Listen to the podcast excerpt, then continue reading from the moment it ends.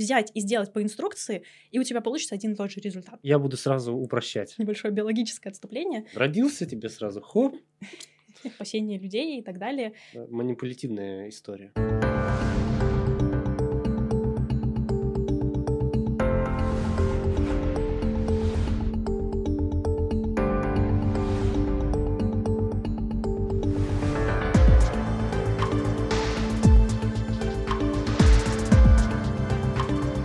Всем привет! В эфире подкаст э, «Говорит наука».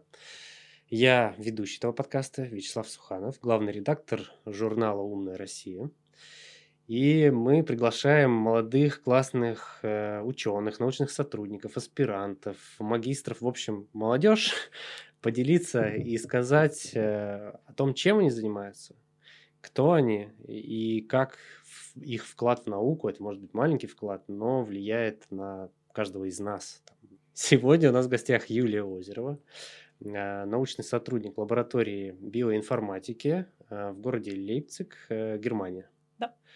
А, окончила ты технологический институт да. в Санкт-Петербурге. Да.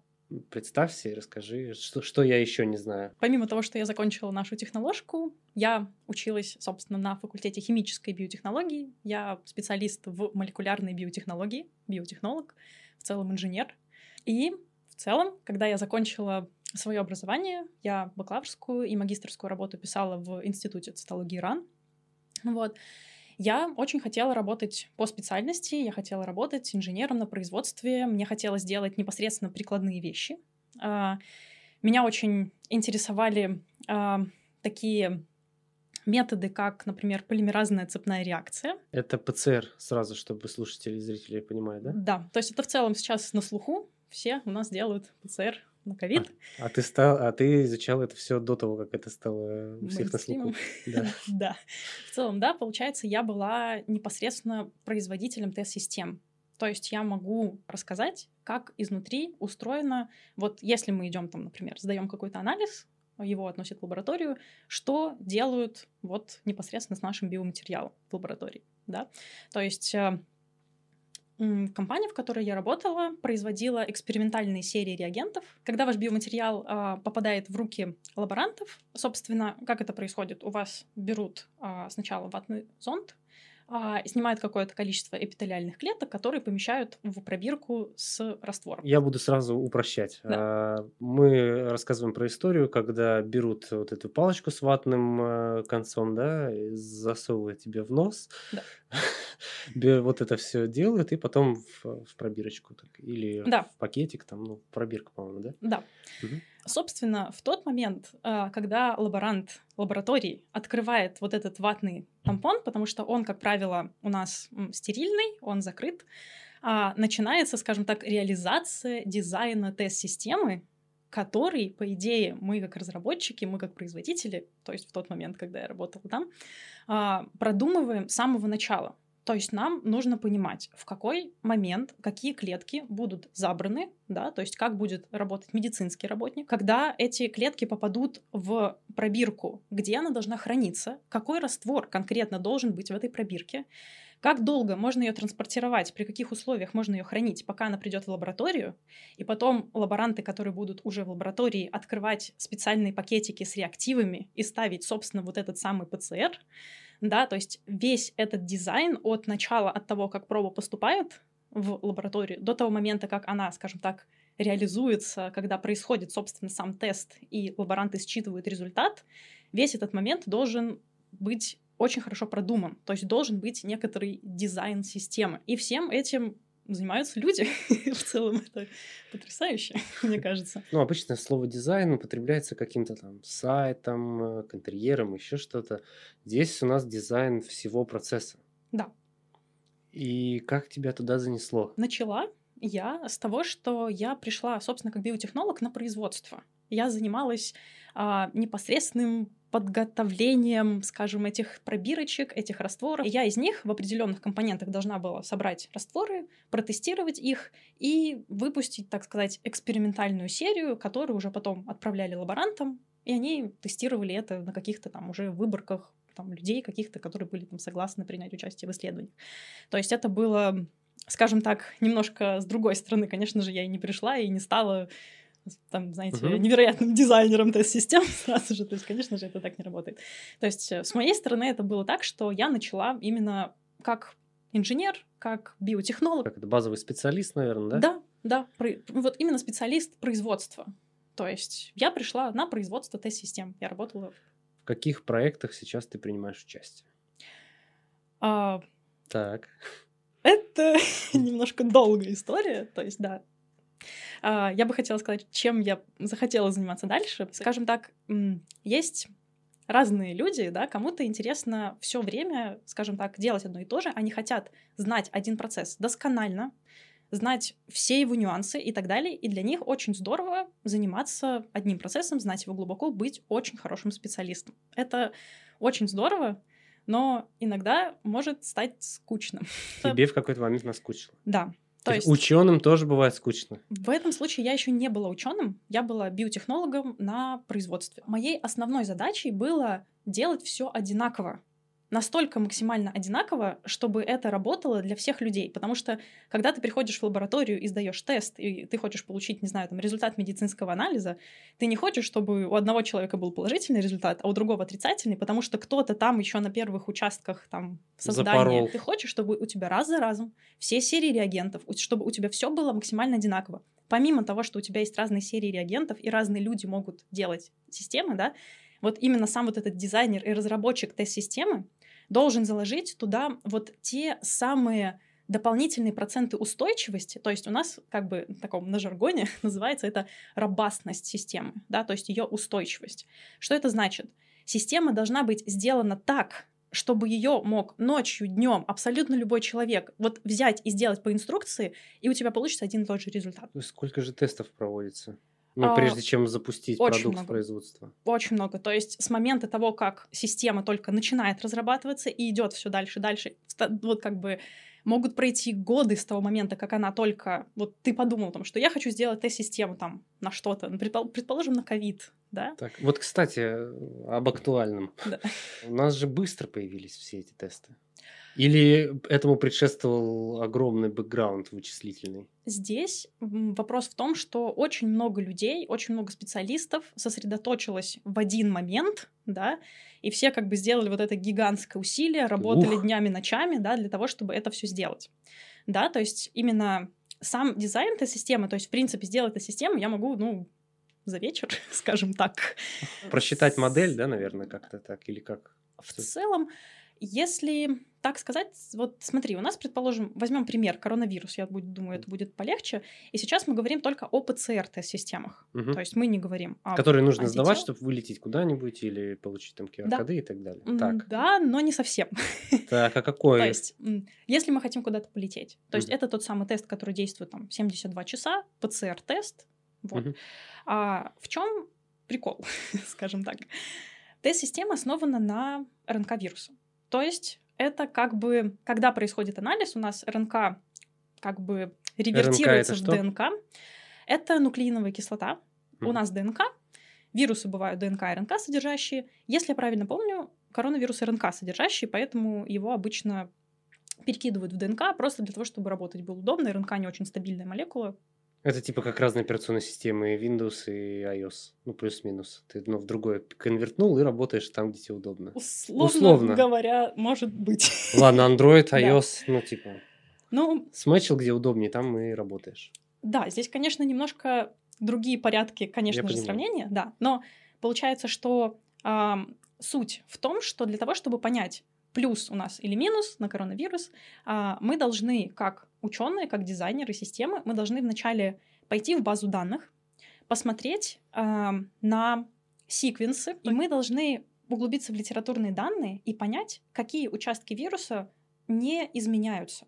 То есть вот у нас раз за разом, а вот у нас есть, предположим, разные штаммы вирусов и так далее, но у нас все равно есть участки, которые ему очень необходимо важны для того, чтобы, например, накапливать свои копии, да, то есть ему нужен какой-то вот какая-то механическая машина внутри наших клеток, когда он будет как бы нас разрушать изнутри, скажем так, но тем не менее он не может без этого существовать. У него есть участок, который не изменяется, который не подвержен мутациям. И мы берем этот участок и подбираем на него специфические наши кусочки ДНК, которые позволят нам в дальнейшем определить и сказать, то есть накопировать вот именно вот этот кусочек из нашего биологического образца и, в принципе, увидеть, есть у нас там этот вирус или нет. Такая операция называется подбором праймеров, то есть вот эти кусочки синтетические ДНК, которые мы синтезируем, называются праймерами, и мы можем подобрать эти праймеры, ну, скажем, если ты знаешь, как это делать, ну, за вечер. В компьютере как это база да. выглядит? То есть это какая-то компьютерная модель, модуляция? Это компьютерная база, есть э, открытые источники,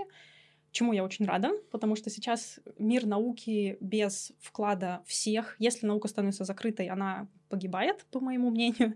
Да, то есть в целом ученые должны делиться информацией, и конкретно против коронавируса все объединились, все сейчас выкладывают свои отсеквенированные геномы в открытую базу данных. Есть эм, такая общая база данных, в которых ты можешь, в принципе, найти все. То есть всех там, не знаю, людей, которых когда-либо секвенировали, всех там мышей, всех бактерий, все, что, все, что есть, все, что отсеквенировано, все лежит в этой, в этой базе данных. То есть там есть какая-то, я так понимаю, минимальная все равно модерация. Люди так смотрят, чтобы там что-то плохое не выкладывали. Но в целом у тебя есть доступ к этим данным. Ты можешь посмотреть, ну, в целом, на любой Это геном. какой-то специализированный доступ или все-таки, ну, я имею в виду для ученых, как знаешь, в библиотеке бывает, там, если ты аспирант, то у тебя есть доступ там к определенной литературе. Нет, здесь все открыто. Это есть такой сайт, называется NCBI. А, они поддерживают разные базы данных, в том числе базы данных а, секвенсов, и в целом туда можно зайти и посмотреть. То есть не знаю, ты можешь сейчас телефон взять, зайти и посмотреть на этот сайт. Вопрос в том, что ну, нужно какие-то иметь минимальные навыки, чтобы им пользоваться, но в целом ты можешь даже зайти и посмотреть. Ничего страшного не будет. Ты можешь посмотреть да? на эти секвенсы. Да, можешь посмотреть на эти буквы, ты можешь открыть коронавирус абсолютно любой, и просто посмотреть на его секвенс, вау, там будут буквы А, Т, Г, Ц, знаешь. Ну, я думаю, что, скорее всего, да. И получается, что мы можем сделать вот этот кусочек здесь, а дальше начинаются нюансы, да. Вот этот кусочек здесь ты имеешь в виду смоделировать э, тест? Да, смоделировать тест, э, найти такой Неиз, неизменный, неизменный вот участок, угу. да, подобрать к нему определенные праймеры, то есть вот эти синтетические кусочки, которые являются частью нашей ПЦР-тест-системы. То есть в целом праймеры — это, скажем так, ну, основа нашей этой системы, потому что у тебя есть разные буферные растворы, которые можно использовать, но тем не менее именно праймеры делают эту тест-систему специфической. Да? Заключается вопрос в том, что мы не можем, например, сдать ПЦР-тест, ну, как вот один из примеров, сейчас какой бы пример привести, а, папиллома вирус человека. Так. А, они бывают разных типов, они бывают онкогенные, неонкогенные, есть их там много, там 33, 35, там разные всякие числа и так далее. А, в целом ты можешь прийти и сдать тест на есть у тебя папиллома вирус или нет. Да, нет. Да, то есть ты можешь получить такой ответ. Я, да, пытаюсь объяснить, что у нас есть наши праймеры, которые делают нашу систему специфичной. И поэтому мы не можем, знаешь, прийти и сказать, давайте я сдам на все, вот один тест, там, сделайте нет, мне Нет такого волшебного теста? Ну, нет? нет, к сожалению, нет. То есть э, нужно э, обращаться к другим технологиям. То есть в целом, смотри, мы сделали первый этап дизайна этой системы. Мы нашли консенсус, мы подобрали праймеры, мы молодцы. Мы, предположим, даже имеем какие-то буферные растворы, мы имеем другие компоненты этой системы, которые могут тоже хорошо работать. То есть в целом окей. Но есть нюанс. да, мы не можем взять выпустить партию и пойти, там, не знаю, раздавать ее в лаборатории, сказать, ребята, мы там сделали тест-систему на коронавирус, супер, работает, все круто. То есть, ну, да, это так не работает, потому что, во-первых, нам нужно собрать эту систему, посмотреть, как она работает в реальности на подтвержденных образцах, нам нужны как минимум другие тест-системы, которые точно хорошо работают, да, с которыми мы можем сравниться и посмотреть, типа, воу-воу, ребят, мы точно все делаем правильно. Нам нужны другие методы, которые позволят нам, вот после того, как мы сделаем вот этот самый ПЦР-продукт, да, хотя бы прочитать его частично и посмотреть, а на то ли мы вообще смотрим. А вдруг наши праймеры кривые или, предположим, короткие, или неправильно сделаны, да, то есть, и мы вообще не можем сказать, какой результат, то есть мы видим плюс-минус, а что это за плюс, а что это за минус, что это значит для нас. Мы должны, как разработчики, мы должны абсолютно точно понимать, как работает наша система, потому что мы несем ответственность перед людьми, которые будут этим пользоваться. В этом, на самом деле, нам очень сильно помогают регуляторы. В России есть такой регулятор, Роспотребнадзор, Да, если не ошибаюсь, именно они занимаются непосредственно аттестацией тест-систем. То есть, если мы разработали тест-систему, мы не можем ее просто продавать, если у нас нет сертификата, который подтверждает, что мы прошли регистрацию медицинских изделий. Там очень подробно описано, какие типы испытаний ты должен пройти. Очень забавно, там есть э, такая вещь, что твои наборы должны выдерживать транспортировку, например. Какие бы хорошие у тебя наборы не были, если они стоят один день, там, не знаю, в холодильнике, и они портятся, то, ну, грош цена твоей этой системе. То есть нужно учитывать все нюансы, да? Да. Там, потому что нужно же отправить куда-то там поездом, не знаю, самолетом. Да, конечно. И ты должен абсолютно везде знать, какие у тебя должны быть температуры, какие у тебя должны быть, там, не знаю, условия хранения. Если ты, например, можешь ли ты вот два раза разморозить эту систему? Или ты вот один раз размораживаешь, и она у тебя больше не годна, тебе нужно ее сразу же использовать. Есть гигантское количество нюансов, которые нужно учитывать, и на самом деле документально это все подтверждается, собственно, вот этой медицинской регистрацией. То есть это процесс достаточно кропотливый, долгий. Если зарегистрировано ну, через э, Министерство чего там здравоохранения, уже вы получили регистрационный номер, да, какой-то, Да. то это ну, дорого стоит. Да, то есть это на самом деле за этим лежит гигантская работа, гигантское количество экспериментов. То есть э, абс- проверено абсолютно все, и именно такие тест-системы имеют право закупать наши медицинские лабораторные, ну, собственно, там разные хеликсы, инвитры и так далее, то есть разные компании, которые занимаются вот постановкой вот этих медицинских э, анализов. Как тебе вообще в голову пришла идея этим всем заниматься? Ну, это же такая очень кропотливая работа. Дело в том, что еще в самом начале своего пути, буквально в районе второго курса, я раздумывала, где бы я хотела поработать.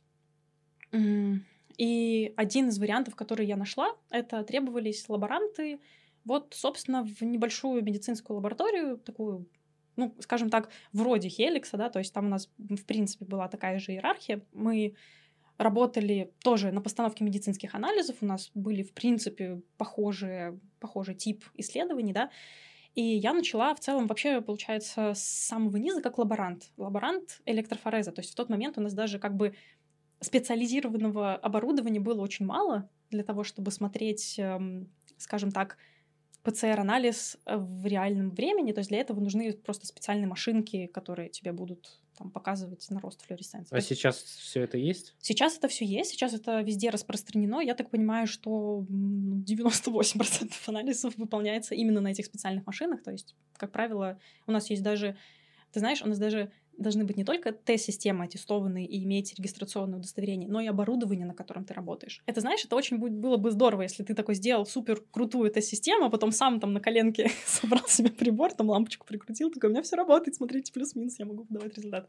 Нет. Ну, то есть и оборудование, на котором ты работаешь, должно быть аттестовано, должно как бы пройти тесты и быть пригодным. Смотри, я правильно понимаю, что все, что ты делаешь, э, по сути, благодаря тебе и таким, как ты, мы можем сейчас спокойно, вообще вот так, просто ни о чем не думая, прям пойти, сдать тест, и этот тест спокойно проанализирует э, аналогичные тебе люди, и мы получим результат, можно даже не выходя из дома. Куда это все идет и как это может развиться дальше? То есть над чем ты думаешь? Ну вот хорошо. Или нет конца да, созданию этих э, систем? Есть чем бы ты хотела заниматься дальше? Ам, Тут есть небольшое продолжение истории. Мгм. А, В какой-то момент я из как бы производственной части из той компании, где я работала на производстве, мне захотелось, собственно, заниматься разработкой этой системы. Вот, я пошла в следующую компанию, где я могла уже заниматься разработкой а, немножко другого типа систем, но в целом я позанималась, я поняла, что это именно то, что мне нужно, и я в какой-то момент поняла, что мне вот именно этих-то систем маловато уже становится. Мне бы хотелось уже, знаешь, там не просто на какие-то конкретные кусочки смотреть, да, в принципе, даже регистрацией там я в какой-то степени занималась, то есть я понимала, как весь этот процесс идет. Мне хотелось вот прямо что-то, не знаю, новое открывать, и вот что-то интересное такое делать. И в этот момент я столкнулась с секвенированием. Собственно говоря, это те самые люди, которые секвенируют геномы, выкладывают их на NCBI, с которыми ты потом можешь работать.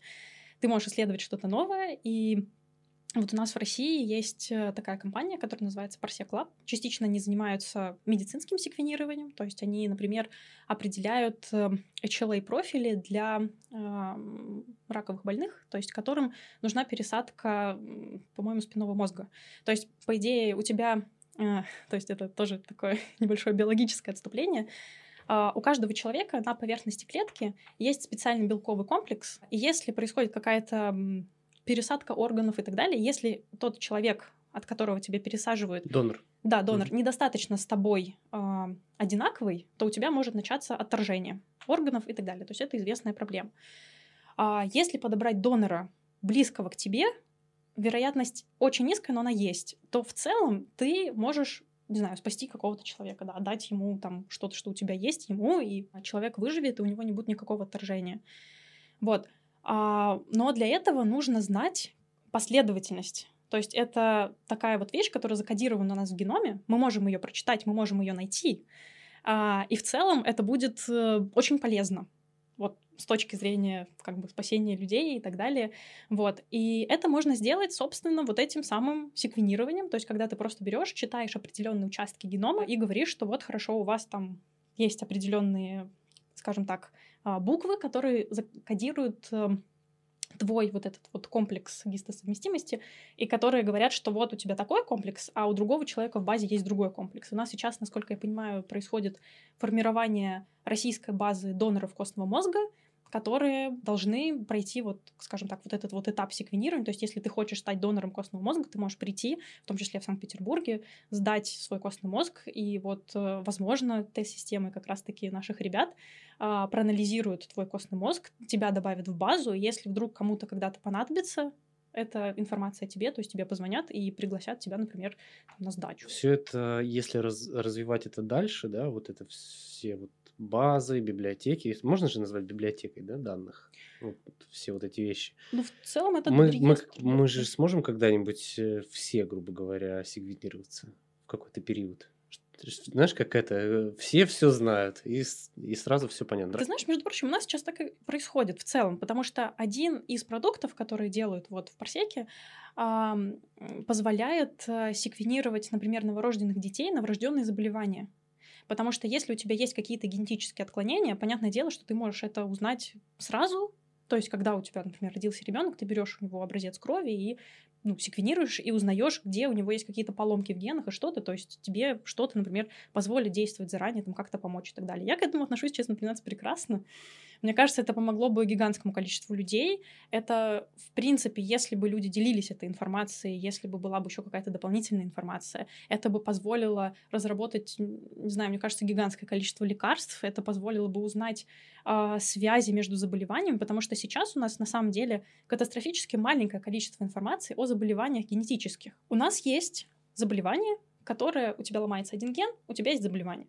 Прямая, красивая связь, которую ты можешь очень здорово проанализировать. Насколько я понимаю, сейчас, э, например, там болезни Паркинсона, Альцгеймера, да, то есть э, не совсем понятная теология, потому что до сих пор исследуют и пытаются понять, почему возникают эти болезни. Потому что на самом деле это не один ген у тебя сломался, и у тебя там Паркинсон, например, там, не знаю, 40 лет. Ну, то есть нет, так это не работает.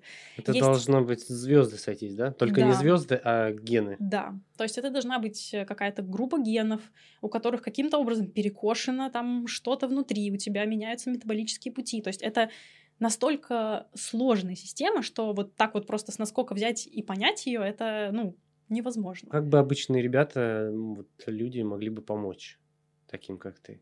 Было бы здорово участвовать в разных проектах, которые, скажем так, ты можешь прийти, отдать свой материал, тебя отсеквенируют, и там твои данные, например, выложат в открытый доступ, и потом кто-то, если кому-то это что-то понадобится, пойдут и будут исследовать эти геномы, искать в них определенные зависимости. То есть в целом некоторые, я знаю, что некоторые больницы, по крайней мере, в Америке я точно об этом слышала, выкладывают обезличенные базы данных своих пациентов, то есть как бы там вся личная информация стерта, все убрано, но тем не менее, а, то есть можно узнать, что вот там было какое-то там заболевание или еще что-то, и ты можешь просто исследовать эти данные, ты можешь искать в них взаимосвязи и там подбирать какие-то новые лекарства. То есть мне кажется, что вообще открытость данных секвенирования и возможность секвенировать любого, конечно, я понимаю, что это страшно, ну, в какой-то степени, да, то есть ты делишься своей личной информацией, но тем не менее, мне кажется, что это очень вдохновляет, что ты можешь помочь исследователям в будущем будущем там, открыть какие-то новые лекарства, да, то есть понять э, природу некоторых заболеваний. И когда ты этим всем помогаешь, то есть э, мне кажется, что эта информация, она же э, будет служить потом тебе, всем, всему человечеству много лет. если она будет находиться в этой базе данных, ты, люди через 100, через 200 лет смогут ей пользоваться. И мне кажется, это потрясающе. Какие достижения отечественной науки за последние 10 лет ты считаешь наиболее важными? Я знаю потрясающую историю о том, как э, наш российский ученый э, в целом разработал методологию э, для того, чтобы обрабатывать ДНК, скажем так, такую специальную внеклеточную ДНК, которая присутствует в материнской крови, да, и это ДНК ребенка. То есть в целом, когда он, в принципе, начинал эти исследования в России, никто ему не верил, все как-то очень сторонились этой темы и говорили, что, господи, какая ДНК ребенка в крови матери, о чем вы говорите, это как-то звучит очень странно, но тем не менее он там выпустил несколько статей, он пытался с этим работать, но как-то так получилось, что, ну, вот именно в тот момент как-то не сложилось. Не сложилось, да, угу. то есть так, чтобы обратили на него внимание. Но потом произошла, конечно, какая-то потрясающая история. Какая-то крупная компания нашла его публикацию и начала выпускать, собственно говоря, тест-системы на, знаете, на генетические отклонения плода на основе вот этой ДНК э, ребенка в... внутри ДНК матери. Внутри крови матери. Крови матери. Да, то есть это, она называется даже внеклеточная ДНК, потому что это именно кусочки, которые присутствуют в крови. Слушай, а как ты э, относишься к тому, что мы быстро очень сделали вакцину от короны? Типа, насколько это вообще... Ну, многие же не доверяют всей этой штуке. Я для себя это объясняю развитием технологий, то есть э, раньше у нас требовалось там 20 лет для того, чтобы там, не знаю, вкалывать какой-то антиген каким-то кроликам, там, знаешь, выделять там из них там чего-то смотреть и так далее. А сейчас у нас есть, например, клеточные культуры, которые посажены на специальных плашках. Ты можешь посмотреть, как у тебя, э, с чем у тебя связывается там коронавирус, да, то есть что у него там на поверхности. Ты можешь это все, не знаю, отсеквенировать, посмотреть. То есть сейчас уже настолько далеко технологии шагнули вперед, и когда у нас а, все ученые собираются вокруг этой проблемы. У нас в открытом доступе есть э, базы данных там с данными этого вируса, и, и все время публикуется новая информация. И если действительно это все так сплоченно и круто сделано, да, то абсолютно нет никаких вопросов, что это действительно так быстро разработали. Потому что сейчас другие времена, сейчас другие технологии, сейчас другие мощности вычислительные, да, то есть у нас есть в руках те вещи, которых не было раньше, и в целом, мне кажется, абсолютно очевидно, почему мы это все так быстро разработали, да, то есть э, и насколько я понимаю, что как раз-таки из-за того, что очень быстро нужно было внедрить это, нужно было защитить людей от коронавируса, нужно было как можно а, быстрее там спасти наших, наше старшее поколение, да, кто более уязвим к коронавирусу и так далее. Вроде бы дали какие-то регуляционные сокращения, то есть э, уменьшили длительность исследования, то есть из-за давления, э, скажем так... Из-за срочности. Из-за срочности, да. То есть нужно было прямо сейчас срочно сделать. В целом, я считаю, что этот эксперимент действительно удался, потому что у нас есть несколько стран, хороших примеров, где полностью вакцинация прошла спутником, да, то есть это все работает. Это на секундочку какие это страны? Аргентина. То есть Россия не полностью прошла вакцинацию, а Аргентина уже вся вакцинировалась спутником, и да. все норм? Да. Есть статистические данные, есть исследования, да, то есть у нас был договор, мы поставляли им вакцину. Да, это все работает. И самое главное, что, конечно же, если ты хочешь найти данные по подтверждению вакцины, ты идешь и находишь данные по подтверждению вакцины. Если ты хочешь найти обратно, ты найдешь обратно. Ну, это такая, я понял, манипулятивная история. Вернемся к вопросикам. Так, насколько популярно твое научное направление среди молодежи? На данный момент э, я занимаюсь биоинформатикой. А, и я так понимаю, что наверное, лет, может быть, пять назад потихонечку начался рост в этом направлении. То есть очень много ребят сейчас идет в биоинформатику, потому что это, например, не только про обработку больших данных, то есть когда у тебя есть терабайты секвенцовых данных ДНК, и ты должен в них разобраться, ты должен понять, что у тебя там но у тебя помимо этого статистические методы и дизайн эксперимента. У тебя а, новые методы обработки данных. Предположим, у тебя уже есть какие-то данные, ты хочешь из них что-то сделать, что-то показать, но, предположим, предыдущими методами, там, не знаю, когда ты в Excel сидел и обсчитывал, там, каким-то таблички складывал, у тебя это не получалось, то сейчас можно это по-другому визуализировать, можно это показать. И, в принципе, насколько я сейчас понимаю, биоинформатика — это один, ну, то есть это широкое направление, ты знаешь, это как сказать, что я занимаюсь биологией Это очень широко. Но в целом из вот именно биотехнологии, молекулярной биотехнологии, биоинформатика сейчас, ну, я так понимаю, что это очень модно. У тебя нет такого, что у вас там, ну, типа, недостаток кадров или еще что-то такого? Я училась в нашем институте биоинформатики, и в целом они каждый год выпускают определенное количество специалистов. А, я так понимаю, что практически все находят свою нишу, свое место, где они могут работать. А, многие ребята, насколько я понимаю, и за границу уехали. И в целом, на самом деле, как только слышат институт биоинформатики из России, все говорят, о, здорово, это значит хороший специалист к нам пришел. Что ты пожелаешь молодым ученым или тем, кто планирует вообще идти в науку? Вот представь себя, не знаю, представь себя 15-20 лет назад, когда ты ребенок, когда тебе все равно. Но, ну или не знаю, представь себя в 10-11 классе, когда профориентация. Вот что бы ты им такое сказала? Просто посоветовала не бояться, потому что, вот знаешь, есть такой момент, я раздумывала насчет того, чтобы поступать мне на биофак или не поступать. То есть, и у меня был вот этот страх, что я пойду и что я буду работать... Э, ну, то есть единственный путь, который у меня будет, это работать э, учителем в школе. Даже так? Да, я абсолютно не задумывалась, что вот если я закончу биофак, у меня будет такое количество возможностей, да, то есть что я смогу пойти, там, не знаю, условно говоря, от разработок э, тест-систем, от того, что, от работы на каких-то фарм-предприятиях, э, разработки в разных проектных областях, да, связанных с биологией. У нас есть компании, которые делают исследования тебе на заказ, ты туда можешь пойти. Ты можешь, не знаю, пойти, вот сейчас я сто процентов уверена, что требуются люди как раз-таки на производство вакцин и так далее, то есть это должны быть тоже люди с каким-то минимальным, но тоже биологическим образованием, потому что там процесс построен таким образом. Вот, то есть на самом деле возможностей настолько много, ты можешь пойти в ту же самую биоинформатику, как я сейчас, и сидеть, анализировать геномы и искать там всякие интересности. Ты можешь пойти в науку, и наука — это не скучно и сухо, да, это не, не только какие-то там сложные формулы и сухие факты. То есть это что-то настолько живое, что бьется в твоих руках, и ты работаешь на этой границе известного и неизвестного. И вот ты сейчас открываешь эти факты, которые люди завтра будут читать, обращаться к этому. И это настолько здорово, и это настолько бы, наверное, меня вдохновило в тот момент пойти на биофак. Вот. Но в целом я не жалею, что я пошла в технологию, потому что это был как раз мой вопрос. Что я буду делать, если я пойду в такую наукоемкую область, да, чем я буду заниматься? У меня не было этого представления. Я хотела делать, я хотела делать что-то полезное, да, я хотела делать что-то, может быть, эм, более применимое, скажем так, к жизни, потому что биотехнология — это не только такая моя молекулярная биотехнология, это там производство ПЦР-систем и так далее, это молочное производство, это производство хлеба, это, не знаю, пробы воды на водоочистительных станциях, у них там есть микробиологическая лаборатория, где тоже биотехнологом можно работать.